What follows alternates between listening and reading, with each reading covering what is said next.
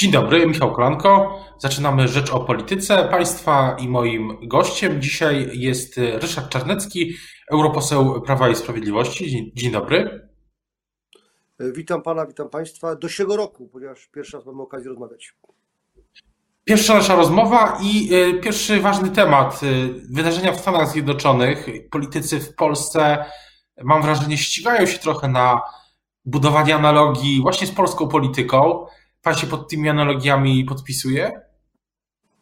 Y, szczerze mówiąc, nie widzę żadnych analogii. A myśmy mieli raz sytuację bardzo kontrowersyjną, gdy chodzi o wybory. Wtedy, gdy w roku 2014 20% głosów było nieważnych. To był rok 2010, mówiąc ściśle. E, natomiast no, jednak w Polsce nigdy nie było takiej sytuacji, w której budynek parlamentu zostałby opanowany przez demonstrantów. I także ja akurat obserwuję kampanie wyborcze prezydenckie w USA od 28 lat, od czasu, kiedy wygrał William Bill Clinton. E, muszę powiedzieć, że kampanie amerykańskie są dużo bardziej brutalne. Tak, tak, brutalne, bardziej brutalne niż te, te w Polsce. E, uważam, że snucie analogii e, między polityką amerykańską i polską jest trochę takie na siłę. Ja się pod tym nie podpisuję. Czyli, czyli też nie podpisuje się Pan pod taką tezą, że, że, że, te, mm, że ci protestujący, w zasadzie zamachowcy w pewnym sensie, byli, są podobni do polskiej opozycji z, z, tego, z okupacji sali sejmowej w 2016 roku. No, zwracam uwagę, że sala sejmowa była okupowana przez posłów opozycji, co jest skandalem i uważam, że nie powinno mieć miejsca, ale jednak e, służby e, państwa polskiego zapobiegły inaczej niż bezradne służby amerykańskie ku wstydzie e, Stanów Zjednoczonych Ameryki, zapobiegły wdarciu się demonstrantów z zewnątrz do gmachu Sejmu Rzeczpospolitej Polskiej i Senatu RP. W Ameryce stało się inaczej. Tutaj też ta analogia jest uważam chybiona.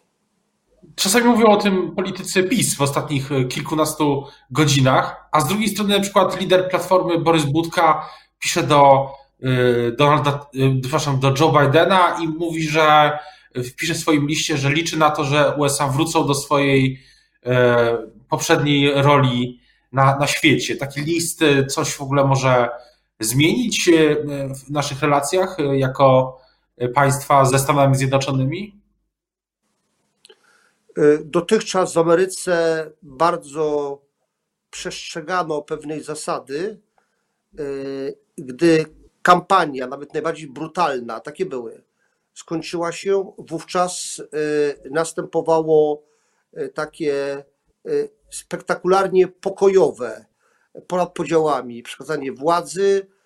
Amerykanie lubią, jak na przykład przy różnych okazjach, pojawiają się byli prezydenci z obecnym prezydentem i takie demonstrowanie, może trochę nawet na siłę e, i wbrew sercom tych ludzi, jedności jest rzeczą fajną.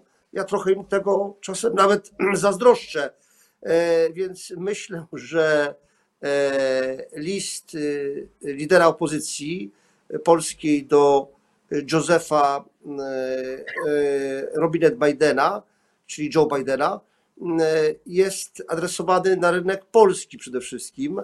E, natomiast Amerykanie nie lubią także, nie sądzę, żeby prezydent Biden, prezydent elect, e, lubił, e, kiedy ktoś z zewnątrz wypomina Ameryce, że była na błędnym kursie, że błądziła.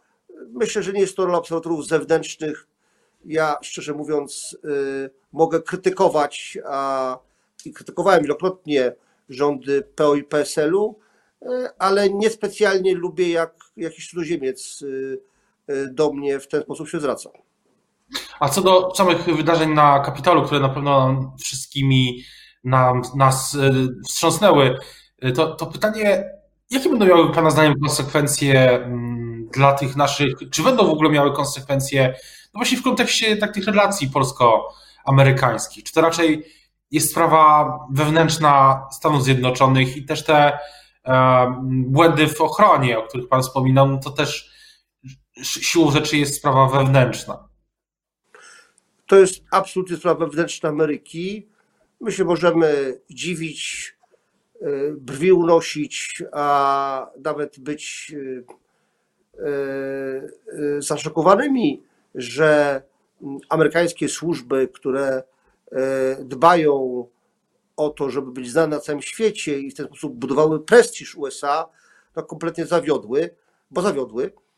Natomiast to naprawdę to jest ich sprawa.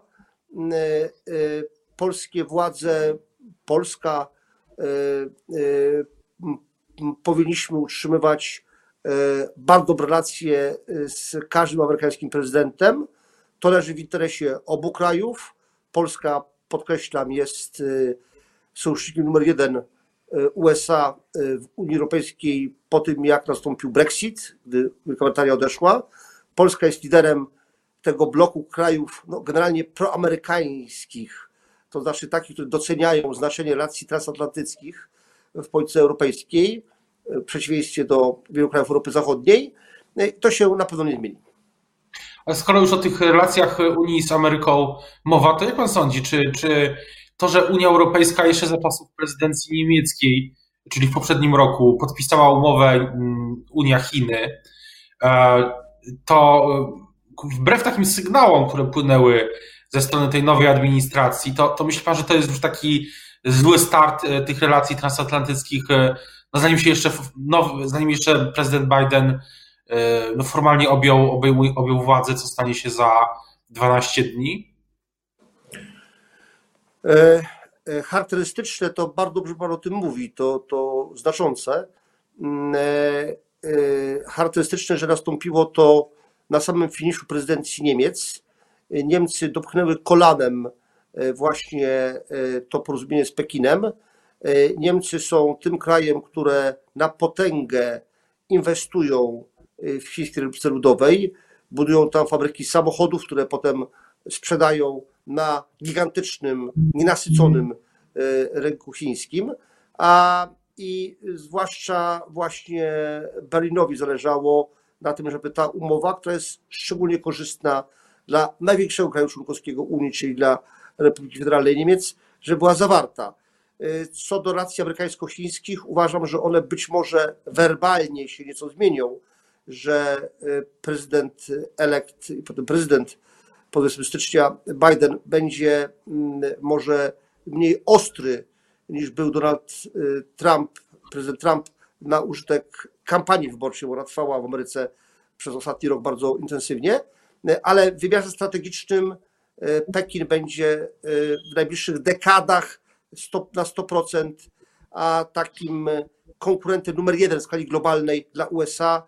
Tutaj ta konfrontacja amerykańsko-chińska może mieć inne formy niż za czasów takiego dosyć gwałtownego Trumpa, gwałtownego często na pokaz na rynek amerykański polityczny wobec Chin gwałtownego, e, ale myślę, że dalej USA będą mocno konkurować z Chinami, to się nie zmieni. Co do przyszłości, no właśnie, czy obstawiłby Pan, że w 2021 roku dojdzie do rozmowy albo bilateralnej, cztery oczy, albo w ogóle po prostu rozmowy e, prezydenta Dudy z prezydentem e, Bidenem? Liczą się interesy. One e, będą respektowane przez obie strony. Amerykanie są bardzo pragmatyczni.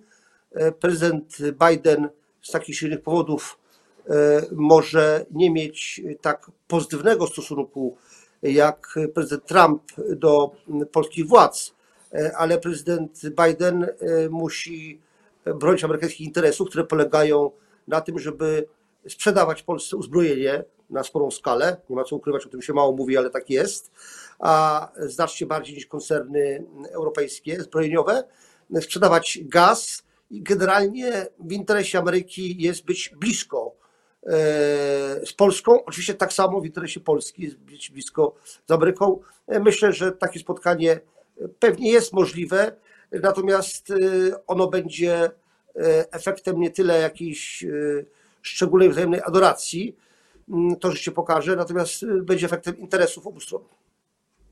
A co do przewidywań, to takie samo pytanie, myślę, ten sam format pytania, ale już o, o sprawę europejską, czy europejską i polską, czyli czy, czy by Pan obstawiał, że w tym roku, e, czy, czy sądzi Pan, że uda się uruchomić ten fundusz odbudowy i czy polski Sejm go zaakceptuje? Bo wszystkie parlamenty krajów członkowskich Unii muszą ten fundusz zaakceptować. E, z tego co słyszałem, to w Polsce to głosowanie będzie w pierwszym kwartale tego roku, czyli no już niedaleko wkrótce i czy, czy, czy myśli Pan, że on, fundusz po prostu wejdzie w życie? E, uważam, że e, Recovery Fund, o tym Pan mówi, będzie uruchomiony. Będzie uruchomiony w tym roku. E, dlaczego? Ponieważ byłoby kompromitacją ze strony Unii Europejskiej, gdyby te jednak relatywnie olbrzymie pieniądze nie były przeznaczone dla krajów najbardziej poszkodowanych pandemią koronawirusa. W związku z tym uważam, że to będzie pewna weryfikacja dla Unii Europejskiej. To będzie w moim głębokim przekonaniu powiedzenie sprawdzam, czy Unia Europejska jest w stanie no, stanąć na wysokości zadania. Uważam, że tak. No, w tym kontekście E, śmieszą mnie, przepraszam, po raz pierwszy tutaj krytykuję opozycję w naszym rozmowie, ale przypomnę, że e, e, opozycja twierdziła, że to przez polskie władze ten fundusz może nie być uruchomiony. No, widać wyraźnie, że mogą być problemy z ratyfikacją w niektórych krajach Europy Zachodniej, dawnej 15, dawnej EWG, na pewno nie w Polsce.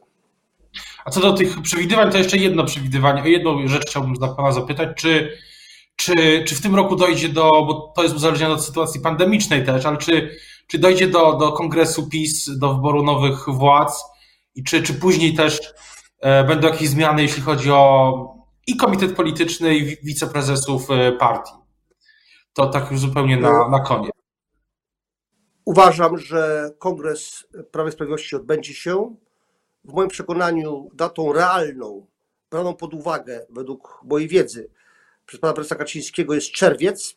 Oczywiście to zależy e, w fundamentalnym e, stopniu od e, pandemii. Natomiast jeżeli mm, będzie możliwość znieścia restrykcji odnośnie zgromadzeń, to kongres PiSu powinien odbyć się mniej więcej w połowie roku. Myślę, że, że czerwiec jest tym czasem bardzo prawdopodobnym. A natomiast co do ścisłych władz partii, nie uważam, żeby tutaj pan prezes Kaczyński myślał o jakichś rewolucyjnych zmianach. No ale oczywiście jeden jest pewnik, Jarosław Kaczyński był, jest i będzie prezesem PiS. O, tym, o tych innych rzeczach, które będą się działy w tym roku, a myślę, że będą się na pewno działy, bo jest ich, bo już teraz Widać, że mm, będzie to rok e, być może kolejnych e, wydarzeń i zmian. E, miejmy nadzieję, że, że pozytywnych. Będziemy mówić w przyszłości. Teraz już dziękuję za rozmowę. Państwa i moim gościem dzisiaj był Ryszard Czarnecki, europoseł PiS z Warszawy. Dziękuję bardzo. Dziękuję za zaproszenie do tego prestiżowego programu. Kłaniam się. Dziękuję. Miłego dnia.